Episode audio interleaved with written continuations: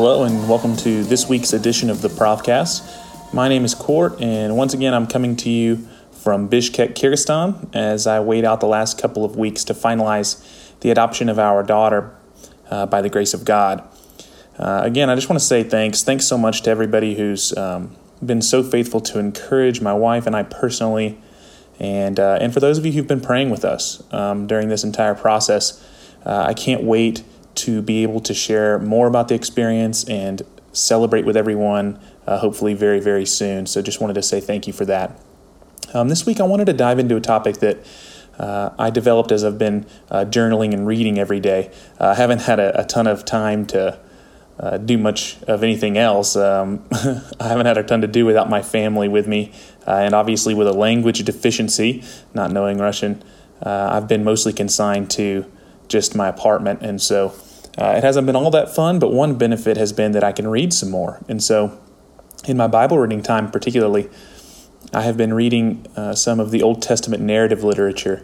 And this week I finished up the book of Judges. And for those of you who are unfamiliar with the book of Judges, um, it's the seventh book in, you, in your Bible, starting at Genesis. Uh, and it contains the story of the children of Israel uh, after Joshua conquers the promised land.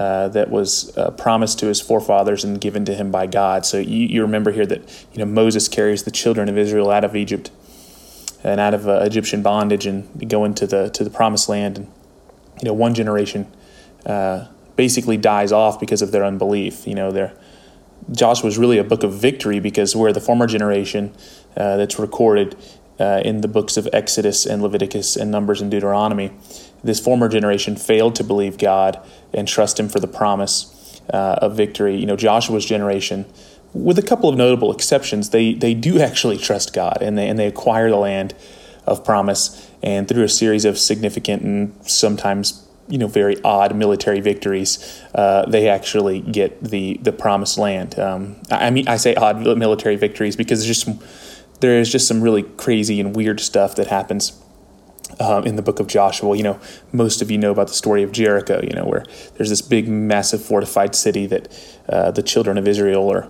called by God to go and take. And how are they going to get in? And basically, they get in by all marching around the city for seven straight days in silence. And then on the seventh day, the the, the band gets out there and they all blow their horns and scream and all the walls come down. Um, you know, I have a charismatic background, so there were songs about this where, you know, walls of Jericho coming down and people would get pretty nutty with their tambourines. So, um, anyways, you know, Josh was kind of full of this, you know, and, and full of these kinds of stories, God giving victory to the children of Israel.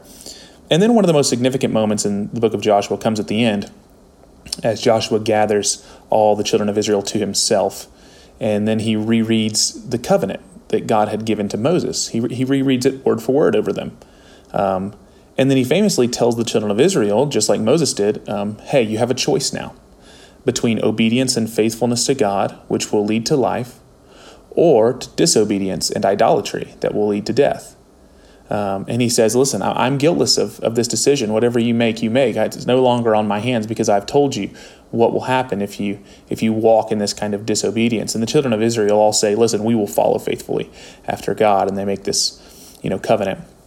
Once again, kind of re-upping the covenant. And then, you know, there's this famous line that, that Joshua gives. You know, most of you know, many of you might even know this by heart. It's probably over your mantle. He says, you know, this quote, choose you this day whom you will serve as for me and my house, we will serve the Lord.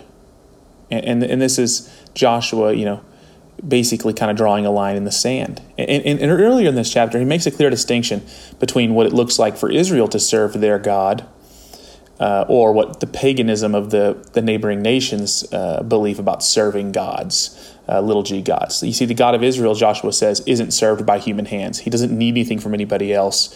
Israel's God cannot benefit from human service because he's the eternal I am. Uh, but Israel will serve their God through loving and obedient hearts. It's, it's really about this uh, covenant faithfulness uh, to their God in their hearts that will result in this obedient action. And listen, the book of Joshua ends on kind of a promising note. Bible records that the children of Israel uh, did, in fact, faithfully serve the Lord all the days of Joshua. And so, um, then comes the book of Judges. So I just gave you Joshua, just kind of give you a little bit of you know insight into what's happening in Judges, because the book of Judges then picks up where Joshua left off. It's a really intense and intriguing book.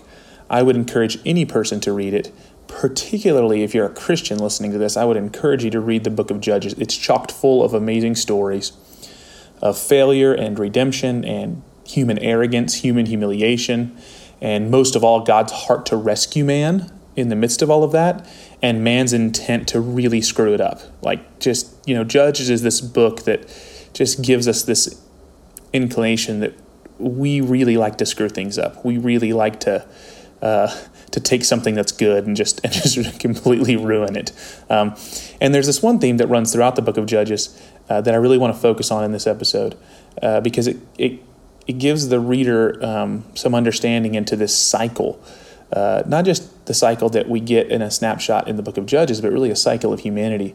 And, and the reader is kind of given this right out of the gates. So the book starts, the book of Judges starts by recapping and giving us some insight into the failure of the children of Israel to complete the conquest after Joshua. So they're told by God, hey, finish off claiming the land, and they fail to do so. They just disobey God and they, they don't actually claim the land. They leave all of these neighboring nations, and God basically says, You're not going to have rest now. These neighboring nations are going to war with you.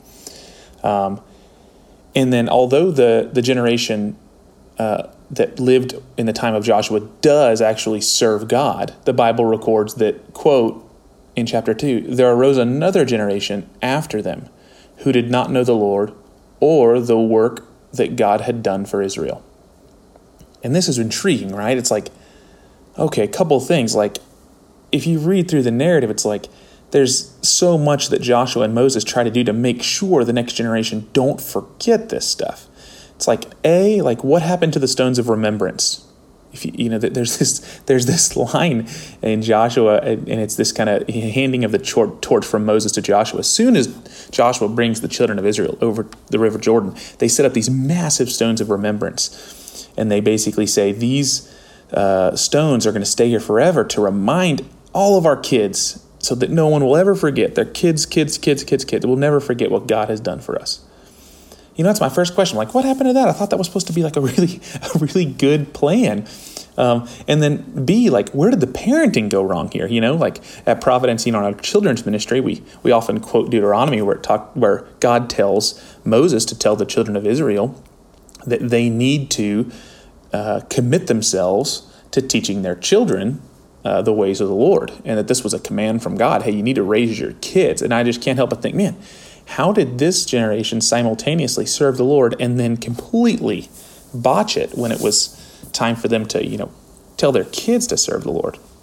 But nonetheless, you know, this statement is then followed up in verse 11 of chapter 2 in Judges with this idea quote, And the people of Israel did what was evil in the sight of the Lord and, and this, this section will go on to say they served the Baals, they abandoned the Lord, they went after other gods, and this angered the Lord their God. So God's anger is kindled against the children of Israel because they basically just do what is evil and abandon God. About I, I, I, probably should have looked this up before I started this uh, recording, but a number of times in the book of Judges, there's this one line that continues to uh, be circulated, and it's it's the theme that's consistent throughout. It's basically that there was no king in the days of the judges, and so every man did what was right in his own eyes. Basically, Judges is this book that is marked by human beings deciding their own morality on the basis of their own human reason or what seems good to them. And what ends up happening is really, really bad stuff. I mean, really bad stuff. So, from this moment on, the children of Israel are going to go through this cycle in the book of Judges. It's going to basically happen like this God's going to raise up a redeemer. So let's just start with Moses. He raises up a redeemer. God's going to rescue the children of Israel from their hardship, from their slavery, from their suffering. The people are going to worship and recommit themselves to, to a covenant with God. There's going to be a generation that experiences peace and prosperity. It's, it varies 20 years, 30 years, 40 years. Sometimes it'll be over 100 years, but there's this generation that is, is going to experience peace. And then at some point, another generation is going to arise and they're going to abandon God and begin to worship idols. And that generation is going to be given over to slavery by their neighbor, neighboring countries, either giving themselves over to slavery or God allowing them to be given or God sending this another nation to enslave the children of Israel as a punishment.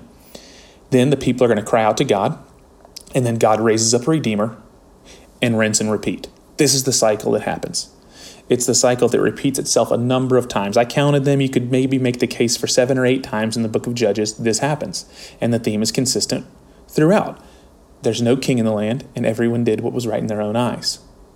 Now, I want to talk about this one line because it draws so many amazing parallels to our current cultural climate and what we can learn as Christians from the book of Judges as we look out at the landscape of our culture. I want to give you two major observations that I took from the book of Judges and then maybe try to parse out some, some cultural implications along with that. Number one, first observation without objective truth that is determined by God, anarchy or tyranny are the only two options. I'll say that again. Without objective truth determined by God, anarchy or tyranny are the only two options. So, in the book of Judges, there are really only three ways of living that Israel experiences on a loop. The starting line is always living under God's authority, so objective truth according to his objective absolute truth. And this always leads to peace and life, which is the promise, right? This is the promise that God gave the children of Israel. And it's the promise that has carried forth ever since this time. There's this living under God's authority, according to God's objective truth, leads to human flourishing. Then there's this second phase in the book of Judges. It's a rejection of God for various other little g gods, idolatry, and it ultimately leads to anarchy. Or, as the book of Judges puts it, everyone does what is right in their own eyes. And, and you get stories like uh, Judges 19, I believe it is, uh, which, listen to me, Judges 19, I, I believe it's Judges 19, but the last story in the book of Judges is the it's one of, if not the most disgusting stories in the entire Old Testament. I'll briefly tell you what, what occurs here, only because I think it really underscores just how badly anarchy goes whenever you abandon objective truth, absolute truth given uh, through revelation by God. So, Judges 19 is this story about a Levite, which is supposed to be a priest. Um, and once again, this is all under the framework of everybody just basically deciding on their own morality. Um, this Levite takes a concubine for himself. So, first problem, right? It's not his wife, but it's a girl that he is enjoying the you know indulgences of what a covenant of marriage might look like without having to have that. And it's some like concubine, you know, in the Old Testament, it's like this like pseudo commitments. Like this guy would be upset if his concubine were to be with anyone else, uh, but he's not willing to commit to her as a wife. It's just it's it's very uh, dark. And anyway, takes this concubine, and uh, they end up traveling uh, after I think five or six nights, you know, they had they had an argument. His concubine went back to her father's house. This Levite goes back to the father's house and basically uh, apologizes to his concubine. And then the father of the concubine continues to encourage this Levite, "Come on, stay another night. Stay another night. Please don't go." After five or six nights of being with his, I guess, pseudo in-laws, this Levite's like, "No, I'm not staying another night. We're leaving." And and the father's like, "Come on, you don't need to be leaving at night. It's dangerous. You know, don't be walking around at night. If you travel now, it's going to be dangerous." And th- this should immediately tip you off on what's happening in the book of Judges. When objective truth goes away, you know, just walking around or traveling can be very dangerous because everyone does what's right in their own eyes. There's no objective morality. Now you're going to see how bad this gets. So the Levite's like, No, I'm not staying with you anymore. Come on. He grabs his concubine and they go. Uh, they're passing up a I believe it's a Moabite city or a Gibeonite city, and his concubine says, "Hey, let's go in for the night. It's getting dark. It's, it's getting dangerous. Let's just let's just stay here." And the Levite, knowing that you know, listen, when there's no objective morality or truth, I can't trust that I'm going to go into this foreign nation, uh, and they're not just going to kill me because I'm a foreigner. So he says, "Let's go on. We're going to go to our one of our own cities." He makes it to an Israelite city and he's he and his concubine late at night are basically sitting out in the in the public square because no one, once again, will show them hospitality because once again everyone does what is right in their own eyes. So no one will let them stay with them until this old man comes. Now I love this story because it tells you that there is something about age that lends itself to empathy, lends itself to um, more wisdom. The old man shows up um, and he says, "Hey." You need to get out of the public square. I don't care. Let just come into my house. I'll feed you. Just you got to get out of here because it could go bad for you. And so the old man takes him in, and um, and they're it says they're eating and they're drinking and they're merry hearts, and then here comes the knocks on the doors. And this this is uh, akin to the Sodom and Gomorrah story, uh, where there's these men who are knocking on the door and, and they want to lay with the, the angels that showed up to, to warn Lot that the city was going to be destroyed. It's similar to this in that these the men of the city, and the Bible I think actually calls them worthless men, basically get together and say, "Hey, we saw this pretty girl and this guy." Uh, and they're not from here, and they're beating on the door, telling the old man, Let them come out that we might know them. Now, this is uh, biblical speak for they basically want to have sex with uh, this couple uh, and rape them. Um, and so they, they think that because, once again, everyone does what's right in their own eyes, that they're entitled to this. Now, this is where the story just begins to devolve worse and worse and worse. Because if you thought that the old man was a good guy, which I did as you first start reading, then it just starts to get miserable because the older man says, No, don't do this to this man. Focuses on the man uh, once again. And in an evil culture that has just gone awry, he says, I'll send out my virgin daughter, and there's a concubine here, and you could do whatever you want to them. But just don't shame this man by raping him. Now, first of all, you read that and you're just like, how disgusting is this guy now? You know, it's like, what happened to, no, we'll stand up and fight to the bitter end for protecting, you know, the women and the children? No, of course not. He's going to send these women out to do what you want with them, even my own daughter, but don't do it to this guy. So you think, wow, how disgusting. And then once again, it degrades even worse because the, the, the mob outside says, no, we want them all. And so now what happens in the story? Well, they take the concubine and they basically quickly open the door, shove her out into the har- harm's way, and lock the door behind her. And this woman, the, the book of Judges says, and please forgive me for this, might even have to put explicit on the, the podcast title because of how evil this is. She is uh, abused all night long. I'll put it like that and left at the front door of this old man. And in the morning, when the Levite, the priest, this guy, this joke, uh, opens his door, he sees this woman completely unconscious, uh, laying at the at the doorstep. She ends up being dead. They ended up uh, abusing, sexually abusing this woman all night long and killing her. Once again, when human beings do what's right in their own eyes, and everyone does what's right in their own eyes, and there's no objective truth or morality or, or authority, this is what anarchy creates. Now, the story goes on to say, and then this man, uh, this, you know, this Levite goes to his house. He cuts this woman's body up in a, a number of parts and sends them to the, all the tribes of Israel in order to stir up outrage. Now, by common grace, the grace of God, these Israelites are outraged by this moment, and there's a war that starts because of what they did to this woman. But you can't help but feel like, wow, there's enough disgusting to go around in this story, isn't there? And and and, and this is kind of the point of the book of Judges is ultimately when without the objective truth that's given by God, anarchy reigns. Now, why is it that anarchy always leads to tyranny? Well, first of all, anarchy reigns because everybody's committed to, quote, my truth. Now, I want you to think about that when you think about our culture, right? Everybody commits themselves to their own personal truth. When there's no objective truth, you do my truth. And my truth never works because what if my truth is to punch you in the face because it makes me feel better? Well, then that's not going to line up with your truth, which is to stay safe from me punching you in the face, right? And this never works, but nonetheless, our culture's committed ourselves to this. We've committed our children over to it. It's, it's weird and grotesque. But the third phase always leads to tyranny. Why? Well, in this story in particular, you know, the book of Judges ends after this. But if you go back to the other stories, whenever there's these anarchy and people going crazy, it always leads to tyranny of enslavement. And the reason for this is because anarchy can't last. Human beings were naturally created to live in order. And so when we reject God and absolute truth, revelation from God, the strong man will always come in to reign. So for Israel, they're always enslaved by tyrannical leaders who use power to enforce, quote, their truth. Um, and tyranny is always the result of anarchy because anarchy places the emphasis on power over truth. You can see this in our culture. We focus more on power than truth, people in power deciding what is true. Uh, and therefore, the most powerful in the end decide on the truth. And another way of looking at this is that when we choose to value power over truth, we set ourselves up for enslavement because in the end, strength matters more than objective reality. And the third phase for Israel always leads to crying out to God. And, and in so doing, they re recognize God alone as ultimate authority.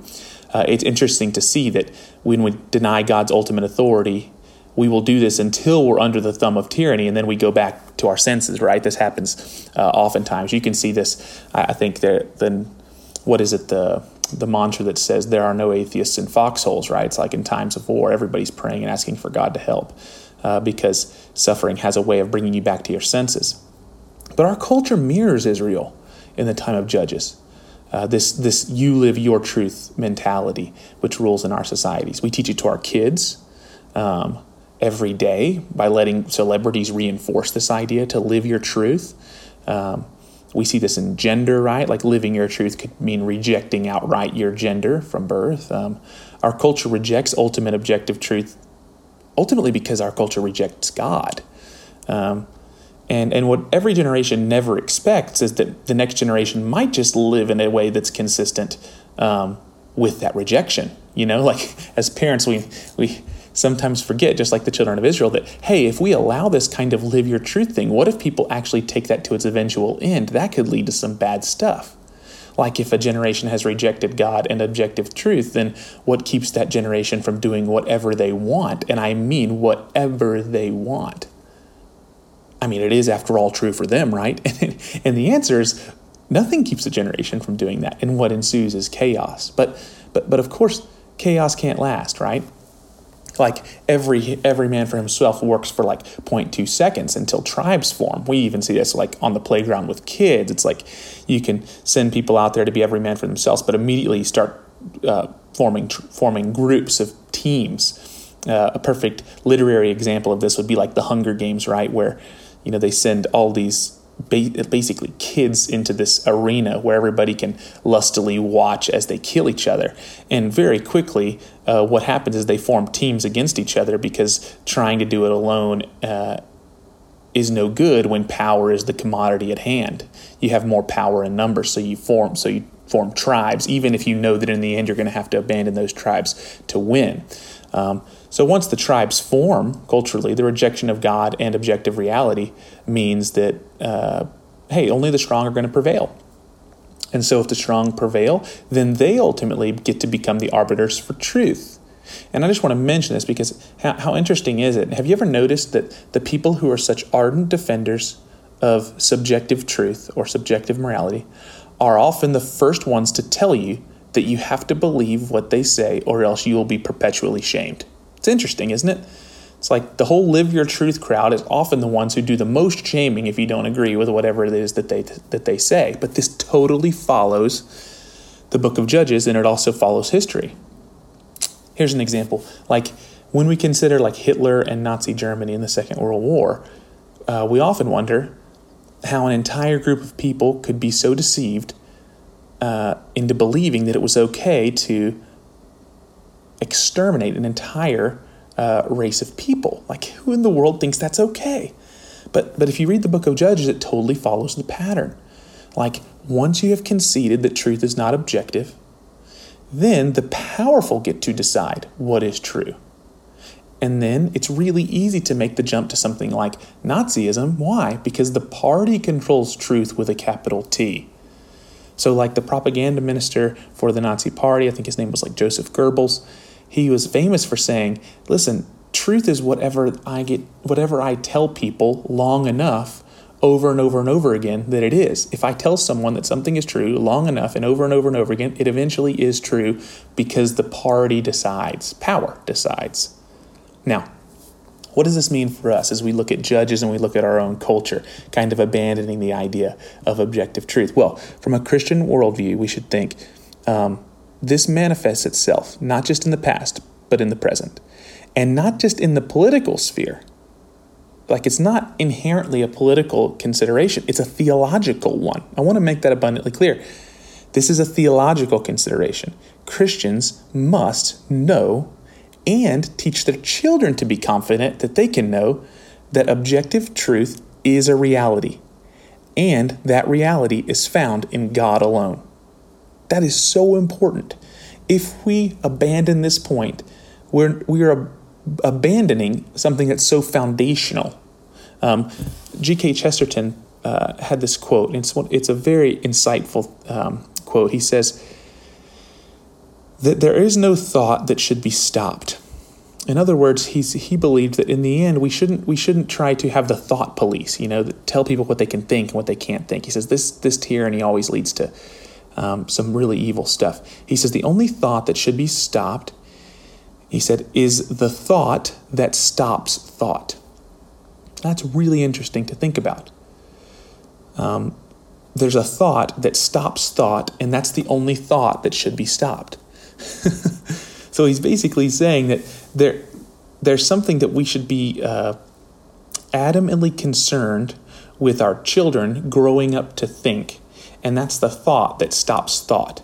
And I believe that there's nothing that stops the pursuit of truth like the idea that truth is just relative and subjective. It basically teaches our children that there's no reason for them to pursue truth because in the end they get to decide.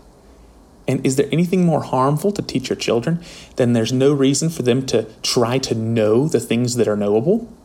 Like that there are things in life that are opinions and preferences, and some of them even worthy of discussion, but that if but that we need to teach our children the most important and fundamental things about life are actually verifiable facts.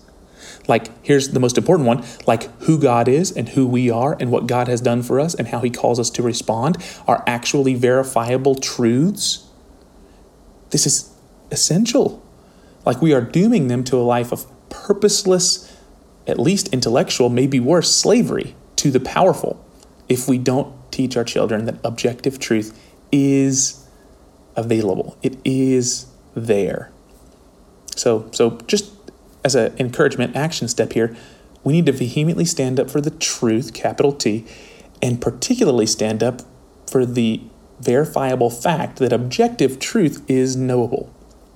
Okay, so that was first observation, right? Second observation with the book of Judges.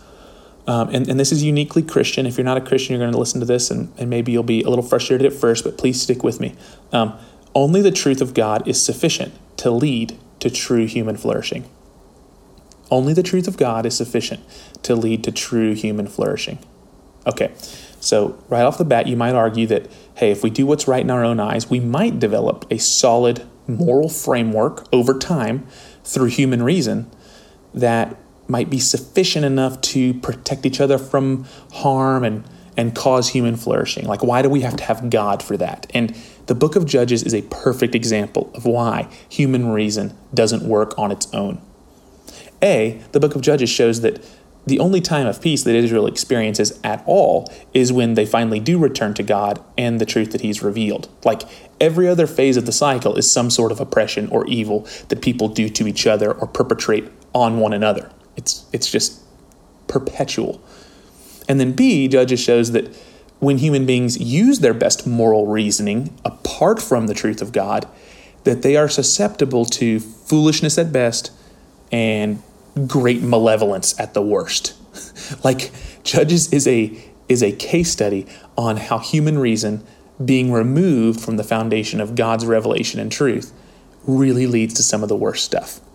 And, and I want you here to be careful because you might be uh, thinking, well, yeah, that's back in Judges, that's the ancient days, that's barbaric times. And I, I want you to be careful of what C.S. Lewis calls chronological snobbery. It's when you look back at uh, older times and think, yeah, but they weren't civilized. Um, and, and, and all you're pointing out is that now, currently in our civilized society, that we have more of a bedrock foundation on truth that has led us to understand these things. So you're only making my point. And, and also, I would venture to say that those truths are most, if not all, rooted, the ones that are worth their salt are all rooted in the truth that God's revealed to us in His Word. So that's an argument for another day, but nonetheless, uh, let's let's be careful of the chronological snobbery here. Like like if we were put ourselves back in those times, we more than likely would do the same things, if not worse. So let's think these th- these two things through. So you got uh, on one hand a reason, and on the other hand a revelation. There are two ways to arriving at truth. Um, the first one, reason. The Enlightenment developed the idea that listen, we can figure all of the, these things out, or figure out truth with a capital T out without God. We just need our minds. We just need to reason through it. Um, things like the scientific method are developed, and we're able to uh, use human reason to find uh, objective, verifiable truth through uh, experimentation uh, and data, and basically the um, the repeatability of results. Right now, the irony, of course, to this is that the Enlightenment, these men and women are standing on revelation, whether they were willing to admit it or not. They're standing upon revelation of the truth about God, and this is still true today. You know, much of uh, the reasonable folks in the world uh, who who reject God are are um, basically cutting a limb, cutting the limb off that they're sitting on by doing so. But that, that's one hand, right? The, the reason where we take our, our cognitive faculties and we logically develop, um, you know, a thesis and then we try that thesis, and then uh, over time we, develop synthesis, right? So thesis, antithesis, uh, synthesis, you know, whatever. You know, that's that's one way to look at it. Scientific method is another, but nonetheless, it's basically taking human logic.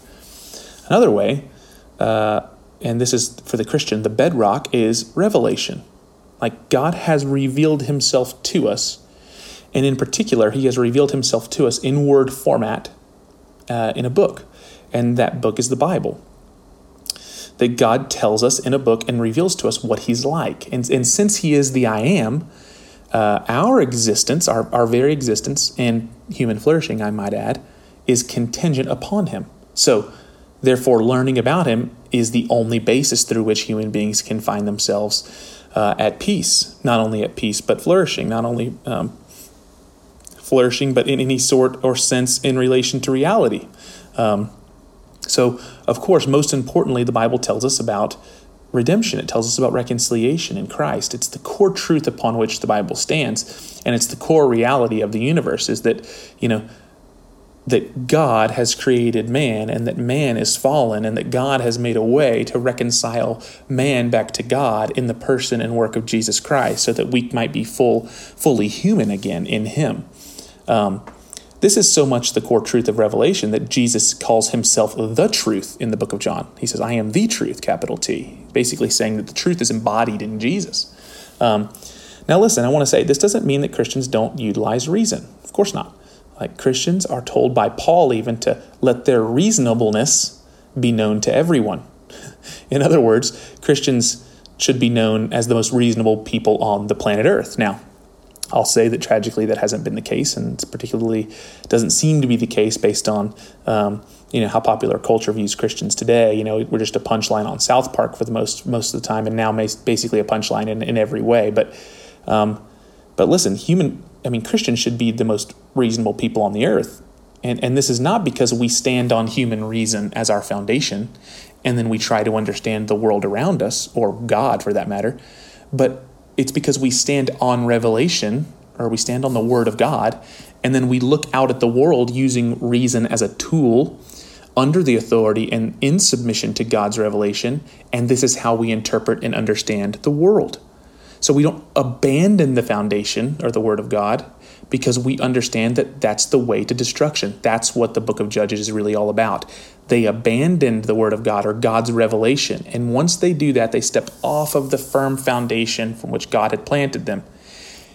And ultimately, they begin to devolve. It's always the pattern. So, um, I want to close with, with one of the more intriguing stories in the Gospels. I would say maybe the most intriguing story in the Gospels. And it's a dialogue between Jesus and the governor of the province in Jerusalem, Pontius Pilate. Um, it's it's recorded that at the time of uh, leading up to Jesus' crucifixion, like he's being dragged before all these various tribunals and courts, you know, and um, he goes from the Sanhedrin uh, to Pilate, and then from Pilate to Herod, and then from Herod back to Pontius Pilate, and and ultimately Pilate is basically handed the task of making a ruling or a judgment about the innocence or the guilt of the Son of God.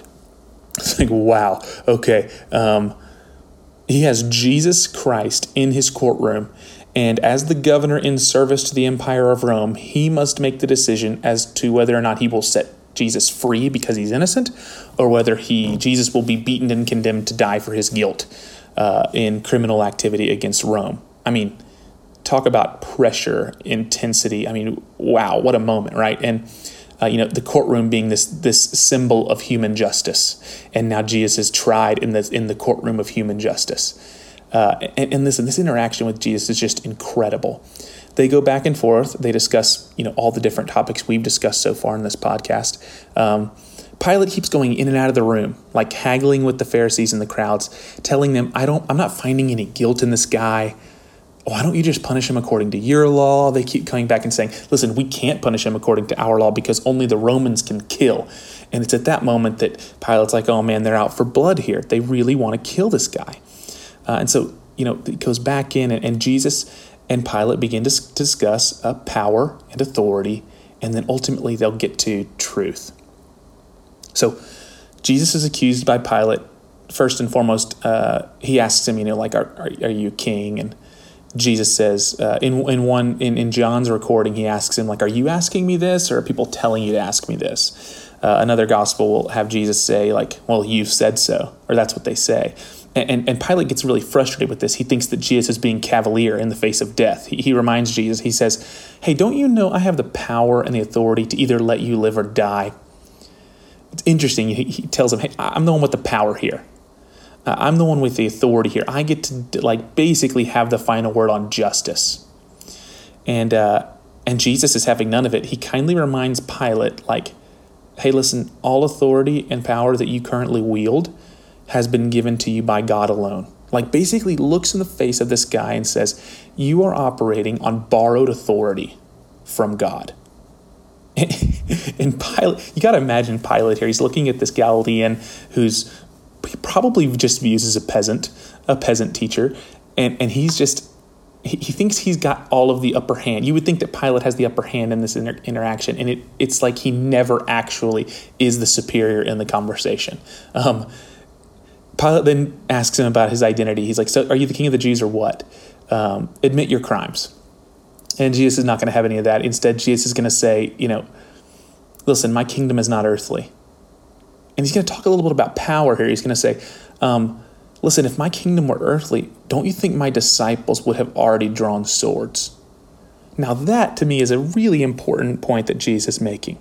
Like that power is not evil, inherently power is not evil, but that power actually is a character attribute of God. Like God is powerful, all powerful, omnipotent, and that God wields his power to protect and care for his people and also for the glory. This is primary for the glory of his name. So it's, it's intriguing, right? Like Jesus doesn't just say like power's nothing. He actually says like I have the power. My kingdom's not of this world. If it were, this would already be over.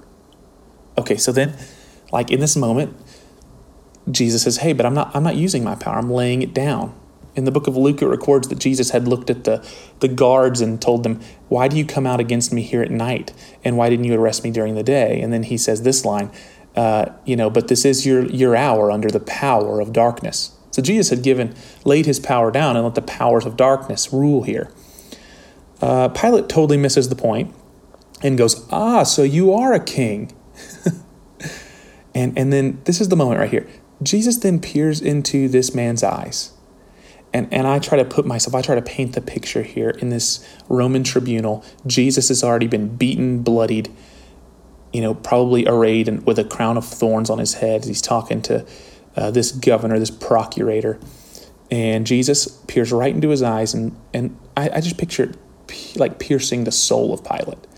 And he says this like, I have come to testify to the truth. Everyone who listens to my voice is of the truth.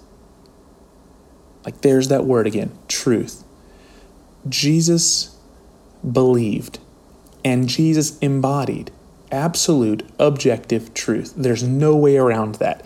It is impossible to stand as a Christian and not believe that there is objective truth that is not dictated on the basis of power, but instead that is embodied in the person and the work of Jesus Christ, that God tells the truth because he is the truth. And what I love about this is that Jesus then does something that I think every Christian should take as a as a example. He then invites Pilate into this by saying, "Listen, everyone, listen to me, Pilate. I don't know if you're asking me if I'm a king or if it's coming from somebody else, but you need to listen to me. If you can hear me, everyone who listens to my voice is of the truth. Do you hear me? Everyone who everyone, including you, Roman governor, he's inviting him in. What a humanizing moment, right? And then, of course, Pilate sadly and tragically looks at Jesus and cynically says, huh, What is truth? That sentence sums up the cynical mantra of our society, in my opinion. So much of our culture, so much of our society, having seen the brokenness and fallenness that sin creates, and having having you know been disappointed time after time from you know promises made by people in authority, have just become so deeply cynical, like Pilate, that they look and scoff and say, huh, "What is truth? Truth just what you powerful people say." Uh, no, you know, truth is just whatever you say that it is. Like when earthly leaders and authorities let them down time and time again, they're compelled, like Pilate, to basically reject the idea of objective truth at all. And Pilate sadly doesn't wait around to hear the answer of Jesus, but looks at truth embodied in the eyes and walks away. And I want to encourage you, Christian, um, you know, Providence, if you're listening, and remind you the Christian is not bound to this kind of cynical view of life. Your children are not bound to this kind of cynical view of life. We have a responsibility to ensure that our kids in the next generation grow up knowing that there is objective truth and that it's good news. Like the book of Judges reminds us what this kind of thinking leads to. This kind of cynical thinking that there's no objective reality and everyone can just do what's right in their own eyes it leads to destruction, it leads to hurt, it leads to pain, it leads to abuse. In the worst cases, it leads to the most unimaginable suffering that human beings uh, could ever face. But to embrace objective, verifiable, absolute truth, namely the truth of God, is a path to abundant life and human flourishing. And I just want to encourage you it starts with you, it starts with your family, and you will inevitably be a blessing to those around you too.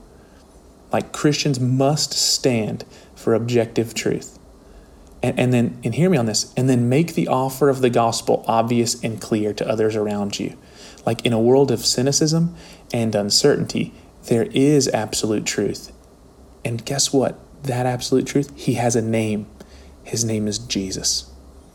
I want to thank you so much for listening to this edition of the Provcast. Um, listen, for more information about Providence Community Church, visit our website at providencetx.org. You can also follow us on Facebook, uh, subscribe to the podcast on iTunes, give us a five star review.